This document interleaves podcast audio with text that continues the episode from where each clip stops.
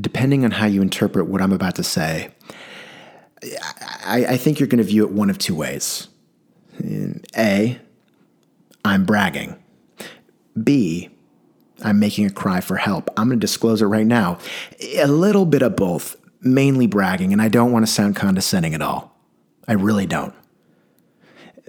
But everyone, biology, genetics, traits passed down generation to generation to generation. I don't think I control this, but I'm a savage. I am a savage. I don't know if that's my mom's side or the dad's side of the family or how it gets to me, but everyone, I'm a savage. I just completed another coffee punch card today. I just did. And at this rate, I'm putting away a gallon of cold brew every two weeks. And, and I think that's special. Uh, thinking back to give credit where credit's due, I'm going to put a lot of the blame or praise on my mom. I mean, it's 5 a.m. downstairs, the grounded Peet's coffee in the coffee maker. All she would do is flip a button, uh, take down a coffee mug that I think looks like a Salvador Dali painting. The one with the clocks folding over branches. Assuming her spot on the couch for five minutes, getting the Kindle prepared until that coffee's ready. And then myself, I mean, at six, seven years old, coming down, the house already smelling like freshly brewed coffee. Associating that with productivity, I don't know, and maybe it is because I feel like the cold brew, um, the elixir to this podcast, really. The iced Americano, the elixir to this podcast. Quote unquote, up and at 'em. Everyone, what's so impressive, I think, about this card in particular, it took 10 days. And forgetting that that's four under my average, uh, 10 days at a new coffee house. Uh, when I say new coffee house, safe to say, new employees, at least that I don't know. Uh, new employees, people I don't know. A new rapport to be built, to be had. 10 days. I didn't buy 10 cups of coffee. I mean, I bought some bagels here and there, but in terms of items bought, only eight. Meaning, I got two extras, two extra bumps. Uh, they are liberal with their hole puncher, but that's really beside the point. The biggest takeaway should be that I showed up, I showed up consistently, I showed up often.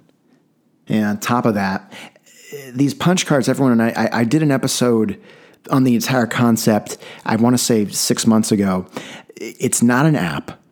It's a very small piece of paper and a piece of paper that easily, w- way too easily, uh, mixed up for a business card that I may have gotten last year. It, dedication, I don't want to go there. I'm going to say this a level of organization uh, for myself, foreign, slipping into the very same slot of my wallet that I always do, and going back to that slot, of course, maybe getting a little nervous.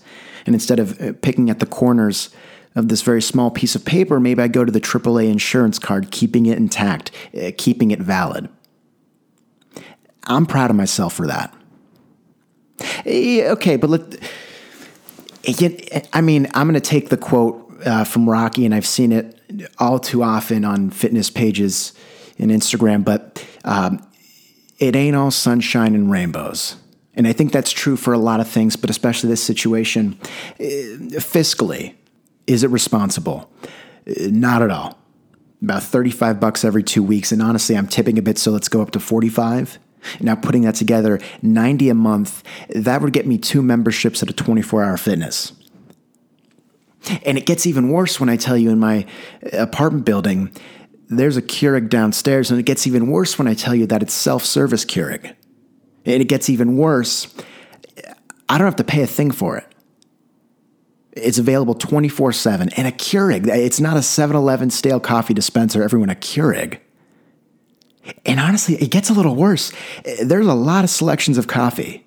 There's light roasts, medium roasts, dark roast, I mean, classic French roast. They have the donut shop roast that it looks like it might be a sweet treat, but it's actually just a medium roast coffee. Either way, the selection's there. And very often, almost every day, I'll walk past the Keurig. I mean, maybe taking a cup to work, but looking at the Keurig, making eye contact, and then looking away beelining to the other coffee shop. I'm supporting local business, but at the same time, my wits about me not always there. But then again, who said a savage always has their wits about him? No one.